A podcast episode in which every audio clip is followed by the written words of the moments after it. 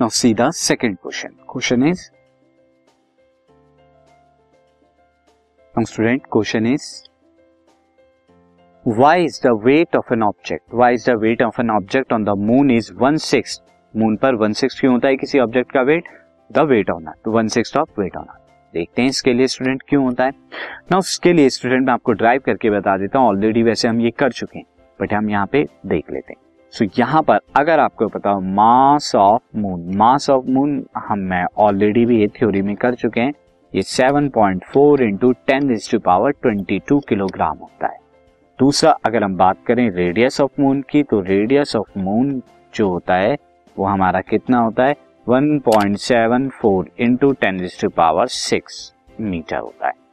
Now student gravitational constant G की value कितनी होती है? 6.7 point seven into ten to power minus eleven this is newton metre square पर kilogram square ये आपका होता है। Now student accord acceleration acceleration due to gravity क्या होगा? Acceleration due to gravity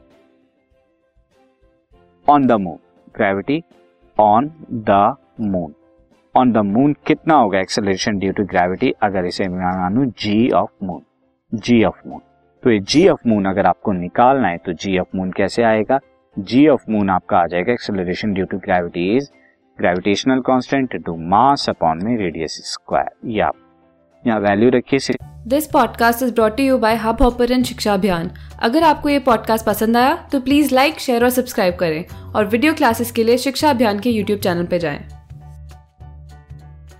6.7 into 10 to the power minus 11 into mass की 7.4 point four into ten power twenty two upon में radius of moon कितना होगा radius of moon is equal to है 1.74 point seven four into ten power six का square ये आपका आ जाएगा स्टूडेंट दिस अब आप जब इसे सॉल्व करेंगे कंप्लीटली तो सॉल्व करने के बाद कितना आएगा? 1.63 मीटर पर सेकेंड स्क्वायर ये आपका क्या आ जाएगा? Acceleration due to gravity on moon अब हम जानते हैं acceleration due to gravity on earth कितना होता है? 9.81 मीटर पर सेकेंड स्क्वायर और अगर मैं इन दोनों का निकालू, यानी जी ऑफ़ मून अपॉन में g of earth g of moon upon में जी ऑफ़ अर्थ अगर मैं निकालू this is earth is equal to 1.63 upon में 9.81 जो कि कैलकुलेट करेंगे तो 1 अपॉन सिक्स आएगा।